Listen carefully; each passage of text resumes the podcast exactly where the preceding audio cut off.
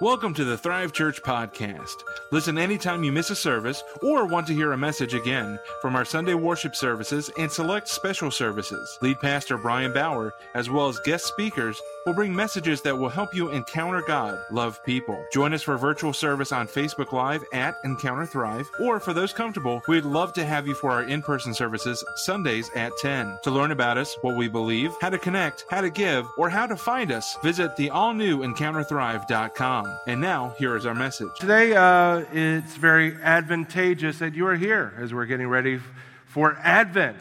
Advent is something that we expect, it's the arrival of something notable or noteworthy.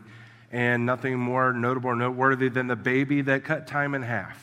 And that's what we're going to be talking about today. Uh, we're going to be talking about uh, the first candle, which was lit and then uh, Jen just blew out. I don't know why. Um, Oh, fire safety. Yes, better safe than sorry. The only fire we want in this room right now is Holy Spirit fire. Um, so before I get started, I'd like to pray. Uh, I was fasting from prayer, but now I'm ready to do it again. So uh, let's pray. Dear Heavenly Father, we thank you uh, for this building, for the opportunity to gather together, to, to worship the name of your Son, uh, to celebrate the season, which uh, is the arrival of your Son, the promised King, the promised Savior. Father, I pray that uh, you'll be with me in the message and that uh, you'll speak through the words that I have prepared. And if there's something I haven't prepared that I need to, just speak through me and just take over, Lord. Uh, we pray for your blessing your presence. We pray for healing of those that are, that are sick at home. And uh, we pray that we'll be united together as a family next week, fully healthy and fully healed. It's in Jesus' name we pray. Amen. So, as many of you know, I do comedy, uh, I do improv, I do stand up, and I spent uh, over eight years as a pro wrestler. Uh, so, just be glad that I'm in clothes that fit better right now. Um, but I never get nervous. I never got nervous wearing spandex in front of 2,000 people. I never got nervous doing comedy in front of people. I get nervous doing this because I understand what I'm talking about is more important than comedy. Uh, so, because of that, I like to start off with a story. Um, back before man, back before even the world was created, God sat down Lucifer, who hadn't fallen yet, and Jesus and said, I want you guys to type out a plan for man. Tell me what you think that they should do, what we should do for them. So they started working furiously. They're, and you know, this, they're not bound by time, but in human time, they were typing for probably about five years. And then suddenly God said, Let there be light. And there was a huge power surge in heaven, and both of their computers crashed. But then they finally came back up. Jesus came back up and started typing once again. Lucifer started losing his mind. He's like, That's not fair. That's not fair. My work is all gone. It got deleted in the power surge. God, is not fair. Why is he able to work? And God just simply looked down at Lucifer and said, Jesus saves. All right, so that's out of the way. Um, so we're talking, we're uh, in the series Miracle, we're talking uh, the advent, the arrival of the baby Jesus. Um, and again, the, ad, the word advent means the arrival of a notable person or event. And again, nothing in history, no arrival in history, not the Beatles coming in the 60s, uh, not, not, the, uh, not the arrival of the first black president in America. Nothing was as important as Jesus because it literally split time in half. It went from BC before Christ to AD, which is Anno Domini, which is Latin. And uh, you know now we got politically correct and we don't say BC anymore because we can't say before Christ because not everybody believes. But unfortunately, they're wrong. Um, but as we're talking about Advent, the capital A, we're talking about the most notable event. And today, in the next four weeks, we're going to be preparing for the advent of the Messiah, the Savior, uh, the Savior of the world, Jesus. Depending on your translation, uh, the word hope is used around 130 times throughout the Bible. Pretty important. If God says it once, it's important. If He repeats it, it's very important. Uh, so 130 times, and often we uh, confuse or maybe we interchange the words hope and faith. Uh, so I wanted to kind of dive in and kind of separate the two uh, just a little bit. Uh, if you drew a Venn diagram, the circles would be very much overlapping, but there are some differences between hope and faith. Uh, in 1 Corinthians 13 13, uh, three things will last forever faith, hope, and love, and the greatest of these is love. Or, as we talked before service today, Three Things Will Last Forever Faith, Hope, and Men's Group, which meets on Tuesday. And the greatest of these is the men's group. So uh, be sure to join men since the women have their own little party. Let's get together, men, on Tuesday. But three things last forever faith, hope, and love. So the Bible distinguishes, Paul distinguishes that faith and hope do have differences. They should be counted separately, even though they have a lot of overlap. Faith is believing something is true and also committing it to belief. In Baker's Evangelical Dictionary of Biblical Theology, it defines faith as this faith is belief, trust, and loyalty to a person or thing, and Christians find their security and hope in God as revealed in Jesus Christ and say amen to that unique relationship uh, to God and the Holy Spirit through love and obedience as expressed in the lives uh, of discipleship and, and service. Biblically, that means that there are two steps to faith there, there's believing that something is true and then adhering to it. So it, it's very similar to like, I believe my wife loves me, but if I don't act on it, then that's just belief. And even the demons believe in God, but they don't act on that faith. So that's why they don't have faith. So that's kind of the, the biggest difference is there's a two-step process to faith. It's believing and acknowledging that God is real and God is true, but also making that a, a basic tenet of your life and relying on that belief and, and a trust. And then hope springs from that. Uh, faith in Jesus is knowing that he is the Messiah. He is the Savior, the Lamb of God who has come to take away the sins of the world. And now living with that as a defining tenet of your life. Faith is outlined with the Hall of Fame of faith in Hebrews 11. Uh, verse 4 Abel, uh, Abel excuse me, uh, brought offerings uh, by faith to honor God. Uh, verse 5 Enoch was taken to heaven because of his faith, and it pleased God. Verse 8 Noah built an ark on faith. Verse 11 Sarah conceived a child at an advanced age on faith. And then we dive into 13 through 16 where it kind of explains a little bit more about that difference of faith and hope. It says that um, all these people died still believing what God had promised them. They did not receive what was promised, but they saw it all from a distance and welcomed it. They agreed that they were foreigners and nomads here on earth. Obviously, people who say such things are looking forward to a country they can call their own. And they had longed for the, uh, a better place, a heavenly homeland. That is why God is not ashamed to be called their God, for he has prepared a city for them. And now, hope. Hope is built on that kind of faith. Webster's dictionary says that hope is both a noun and a verb. It's both something that we put our hope on, and it's also something that we do. And Jesus is both that noun and that verb. We hope on Jesus, and Jesus is our hope. Baker's uh, dictionary, again, uh, going for that for the definition of hope, to trust in, wait for, look for, or desire something or someone, or to expect something beneficial in nature. We have faith in God, in His Word, and in His Son.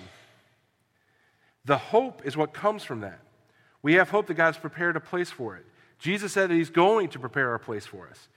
And by providence, He was a carpenter, so what He's preparing is going to be very nice. It probably made from wood. It's going to be really great.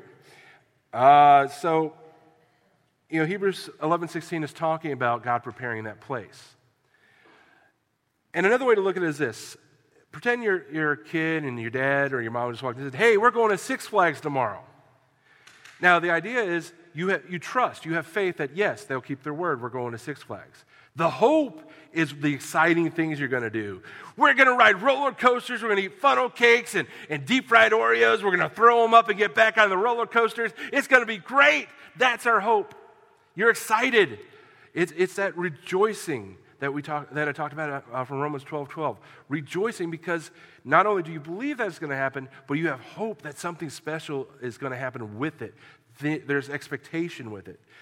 And you look back in the Bible, for about 400 years, uh, between the end of Malachi's ministry and the recordings of the gospel, there's about a 400 year gap where there wasn't a recorded prophecy or a recorded prophet or a move of God.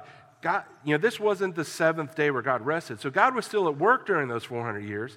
It just wasn't recorded in the canon of the Bible. And as you think about the Jewish people, you know, they've been through so much. And in those 400 years, They still had faith. They still went to, uh, to they went to the temple. They still did the, the holy uh, holidays. But you started to think they, they lost a little hope over those 400 years, kind of like in Egypt. You know, it seems like 400 years and the Jewish people in a time of trial is kind of their thing.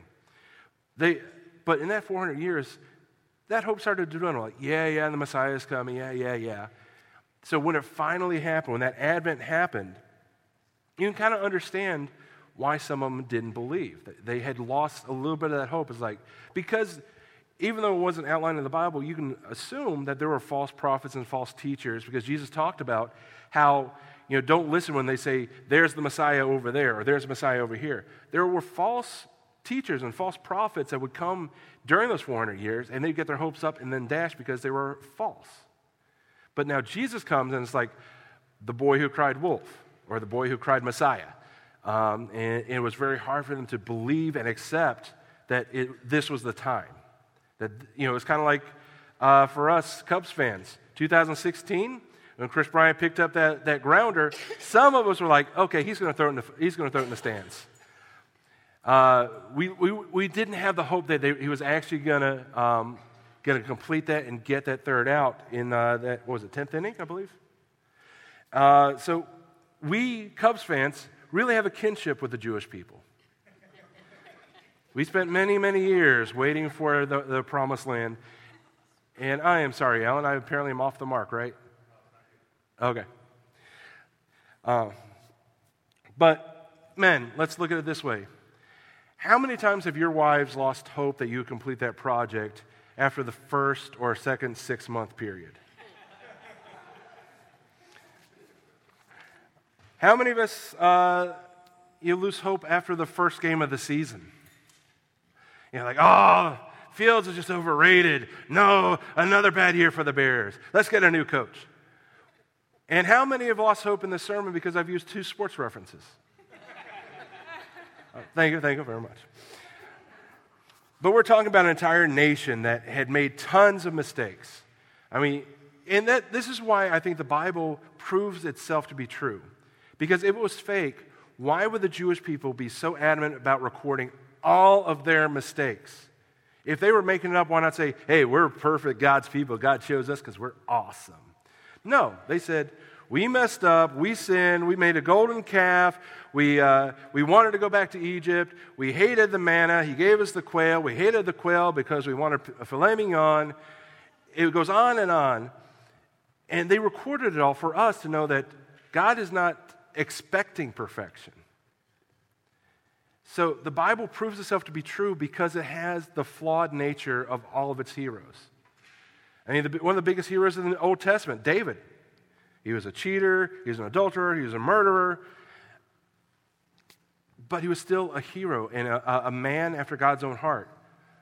So that just, to me, it proves our Bible to be true. Other religions, they put themselves up as our people, our heroes are perfect. You should be like them, and if you can't, it's because you stink. We admit we all stink, and the only way to make us smell better is Jesus. So, Jesus is the source of our hope, but what are we hoping for? Are we like the kid that's excited about going to Six Flags? Are we excited like the kids uh, on, on Christmas, waiting to see what's under the wrapping paper? Or are we kind of like, yeah, I believe, but whatever. It'll be cool. So we have faith, but maybe not hope. Why don't we have that hope? God gives us so many promises to have hope, to trust in God, to trust in His plan, to have excitement and, and expectation for what believing in Jesus means. And uh, just a, a, and these are just a few. It's going to be a long list, but these are just a few of the promises in the 66 books of the Bible. Uh, in Romans 8, 35 to 39, nothing can separate us from God's love. There's nothing you can do to make God love you less. There's nothing you can do to make God want you less. There is nothing that you can do to make Jesus' sacrifice for you mean less. There's nothing you can do. There's nothing anybody can do no one can separate you from God's love. Even when you turn your back on God and walk away, it's right behind you, it's right there. All you have to do is repent, which literally means to turn. to turn back. Repent, and God's love is right there because it's always with you. Nothing can separate it. Jesus will give you rest. Matthew 11, uh, 28 and 29. Uh, these will be up for a few moments if you want to take a picture, or, or Aubrey, if you want to scribble them all down. Uh, but, uh, but he will give you, uh, he will give you rest. Isaiah 40, 31, he will renew your strength. Two parallels that prove again that the Old Testament and the New Testament are one. So many people want to separate the Old Testament and say, that's old news. No, it's all the good news. Everything in the Old Testament points to the New Testament. The New Testament relies on the Old Testament. You can't separate them because you're separating Christ. And here, these are two examples of the Bible working together. Jesus will give you rest, and Isaiah says he will renew your strength. Philippians 4 7, God's peace will guard your hearts and minds. There is so much in this world that is trying to attack your peace. They're trying to attack your mind, attack your heart, and, and, they use everything visual. They uh, billboards, pop-up ads, things that happen in your Facebook feed. It's all trying to attack your peace. Whether it's the, the bad news of everything going wrong, or it's things that want to tempt you into thinking about things that are not of God. You have to rely on God to be that protection around your heart and your mind. And He will do that. The closer you are to God, the easier it is to find protection. Uh, Mark 10 27, with God, all things are possible, except lying and not sinning. I mean, obviously, there are exceptions. Uh, you can't expect God to deny the rules of physics, He can't make a, a round peg fit into a square hole. But with, all th- with God, all things are possible because He is the author and creator of our faith, He is the creator of the universe, and He, he spoke an entire universe into existence and he made us from mud. We're, we're his Play Doh. And so nothing is impossible with God. Matthew uh, 6 25 to 32. Don't worry, God will provide. So often we feel, especially men, we feel like we have to provide every answer, every need, and we try to do it on ourselves. We try to put it on our shoulders, but that's not our burden to carry. God will provide. We need only trust in Him. A parallel to that is uh, in Psalms where it says, Delight in the Lord, and He'll give you the desires of your heart. Doesn't mean if you delight in the Lord, then all of a sudden He's going to give you a Maserati. What it means, in my, uh, my interpretation, is when you delight in the Lord, He's going to give you more of Himself. And that's better than any material gift that He can give you. Um, God causes all things to work together for the good of those who love Him, Romans 8 28. You think about it, you think in uh, the Old Testament, Joseph, sold by his brothers into slavery, but God used it. God was able to save a nation because of that betrayal and that evil. Judas, he sold Jesus for 30 pieces of silver in the worst trade in history. But God used it. God redeemed it for those who loved him. Ju- Judas' betrayal led to the crucifixion, which led to the resurrection, which led to our salvation. So God will use all things for the good of those who love him. You need only trust in him. And I skipped over uh, Matthew 7, 7 to 11. Uh, it's uh, kind of a parallel to uh, Matthew 6, uh, 25 to 32. Ask God for what you need. He is a giver of good gifts. There, Jesus is talking about, you know, if you ask for a fish, will you be given a rock? If you ask for this, will you be given a snake? And if anybody that asks for a snake, we'll pray for you after the service. Um, snakes are a bad gift. Um, but God is the giver of good gifts. And if we, as evil humans, know how to give good gifts, God knows so much more about what we need. Um, next is uh, John uh, 3 16 and 17.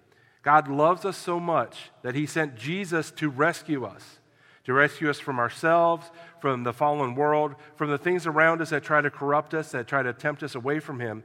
Jesus came to rescue us. 1 Peter, or I'm sorry, Romans 8, 33 and 34. Jesus died so no one can condemn us. We cannot condemn ourselves. Our friends, our family, they cannot condemn us. Satan himself cannot condemn us because Jesus bought and paid for us. He may try to make us feel condemnation, but that is a lie from the pit of hell. We have this hope because Jesus paid for our sins. Jesus died So no one can condemn us. Uh, 1 Peter 3.18 says, Jesus paid for all sin once and for all. This means once you're with Jesus, you are saved. God loves you. You're in the family. You don't have to worry about, like Pastor Brian talks sometimes about your salvation being like a set of keys. Sometimes you lose it and you got to find it again. Your salvation is there. And you don't have to worry, like, what if I die in a car accident and I say a dirty word as I get hit? You are still covered. You don't have to worry about that. Now, if you survive, repent and then move on. It's okay. And then John 10 28, no one can snatch us from his hand. That means, uh, and Pastor Brian touched on it, uh, I think, last week. You can walk away, you can walk out of his hand, but you don't have to worry about being in like this claw machine where Satan's you know, working in and every 50 cents he grabs somebody else. That's not how it works. Once you're in his hand, no one can snatch you away. You are secure. And that's the hope we have in Jesus.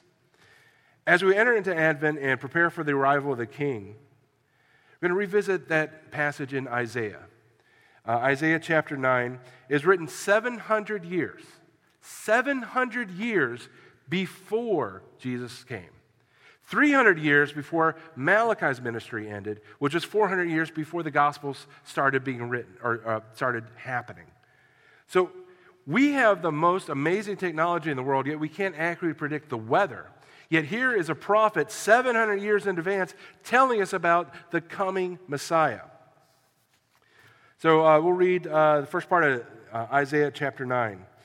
Nevertheless, that time of darkness and despair will not go on forever. The land of Zebulun and Naphtali will be humbled. But there will be a time in the future when Galilee of the Gentiles, which lies along the road that runs between Jordan and the sea, will be filled with glory. The people who walk in darkness will see a great light. For those who live in a land of deep darkness, a light will shine. In, in, in Jewish culture, when they wrote things, they had re- repetitive lines like this to emphasize the importance. So it's not just being repetitive and like running out of stuff to say. This, this is where Isaiah wants you to focus. He wants you to focus on the fact that people who walk in darkness will see a great light. For those who live in a land of deep darkness, a light will shine. You will enlarge the nation of Israel, and its people will rejoice. They will rejoice before you as people rejoice at the harvest, as like warriors dividing their plunder. For you will break the yoke of their slavery and lift the heavy burden from their shoulders. You will break the oppressor's rod, just as you did when you destroyed the army of Midian. The boots of the warrior and the uniforms bloodstained by war will all be burned. They will be fuel for the fire. For a child is born to us, a son is given to us. The government will rest on his shoulders, and he will be called Wonderful Counselor, Mighty God, Everlasting Father, Prince of Peace. Now, really interesting there, uh, at Momentum, uh, one of the speakers talked about the title Prince of Peace. And that suggests servanthood, that suggests authority. We can't expect Jesus to be our Prince of Peace if we haven't first made him our Prince. We can't expect him just to, to send it over to us, like, all right, you're okay, here's some peace. No, we have to come under his authority. We have to respect him as our Lord, as our King of Kings, Lord of Lords, as our Prince of Peace, before we expect him to give us that peace. And I, I love that message that they shared. So that was just a tangent to show you that momentum spoke to the adults as well. So it was very cool. Uh, so, verse 7 His government and its peace will never end. He will rule with fairness and justice from the throne of his ancestor David for all eternity. The passionate commitment of the Lord of heaven's armies will make this happen. 700 years before Jesus was born, Isaiah said these words. Isaiah wrote them down, recorded them to prove that God knew what he was doing from the beginning. Isaiah had an, impeccable track record uh, throughout his history, throughout his ministry. 2,000 years later, we have the benefit of hindsight. We can look back and, like, and see what Isaiah said was true, what Daniel said was true, the, what the gospel said are true. All of it is true. We have that benefit. The people of the day, they didn't. They didn't know they were first century Jews. They just thought they were Jews. They didn't realize that time had just been split in half. We have that benefit. We can look back and see. and we can see what Jesus has done. We have faith, but do we have that hope, that excited expectation, that excited anticipation of what Jesus really means? What his arrival, his life, his death, his resurrection, and his soon second coming, what do they mean? Do we have hope in that? Or is your hope set on the things of the world? Is your hope set on your job? Is it set on your spouse, your girlfriend, your boyfriend? Uh, is it set on your children? Is it set on your children becoming rich and famous so you could retire early? Is your hope set on, well, if I get this next thing to work out, or if this thing just clears up, or, or if this person wins the election, or if that person gets voted out? Is that where your hope is, or is your hope in Christ? Is your hope on things or the creator of things? Is your hope on the holiday or the one who brings the holiday?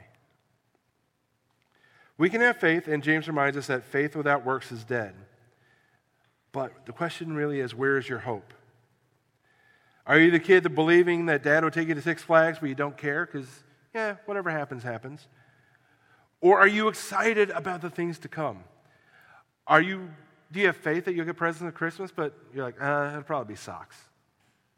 Or you decide it's going to be socks and my toes are going to be warm and they're all going to be in there because there's no holes? That, but hey, here's a spoiler every sock has holes. How do you get your foot in? Uh, so, getting back. Um, so, believing is one thing, faith is another. Does faith fuel your hope? Is your hope in Jesus? And we don't have to wait until all five candles are lit. We don't have to wait till Christmas. We don't have to wait till a special occasion. Now's the time. If you're in a place where you're like, yeah, my hope was really on, on, November 8th, but that went downhill. Or my, my hope was in, uh, in that job promotion, but that didn't happen. Or my hope was in uh, you know, our marriage working out, but it's not working out. If your hope is in anywhere but Jesus, now's the time to rekindle that hope, rediscover it, or maybe find it for the first time. You could have faith, but you need to be, be excited about it. Jesus came for you. There's nobody in this room that Jesus thought, nah, I'm not bringing it. I, am not bringing Cassidy, no.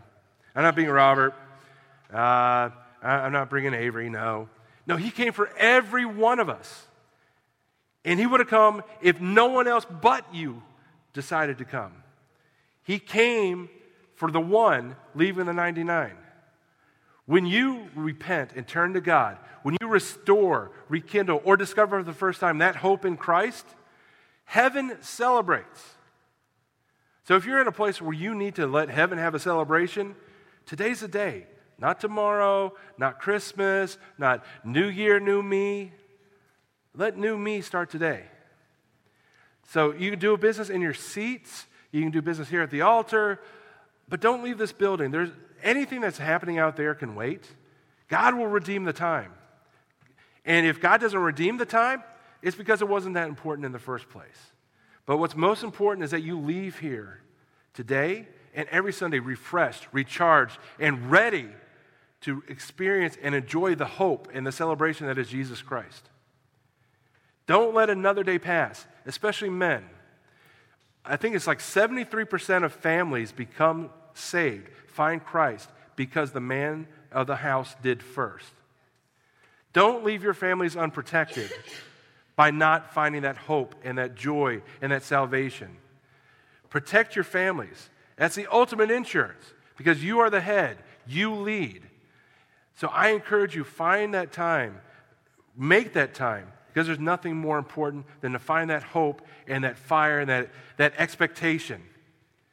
So we have cookies coming up. We have the worship team coming up here in just a moment. But do business with God first. We can tear down around you. If you need to stay here for three hours, I know Pastor Brian's not here, but I'll approve the charge for extra rent. If you need to do business with the Lord, do it. Don't waste this opportunity. Find your hope, find your joy.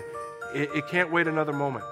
Thank you so much for spending some time with us. We hope this message spoke to you and helped you grow in your knowledge of and love for God. Visit us online anytime at encounterthrive.com and reach out with questions, prayer requests, or comments. We hope to see you for our in person services in Lockport, Illinois, Sundays at 10.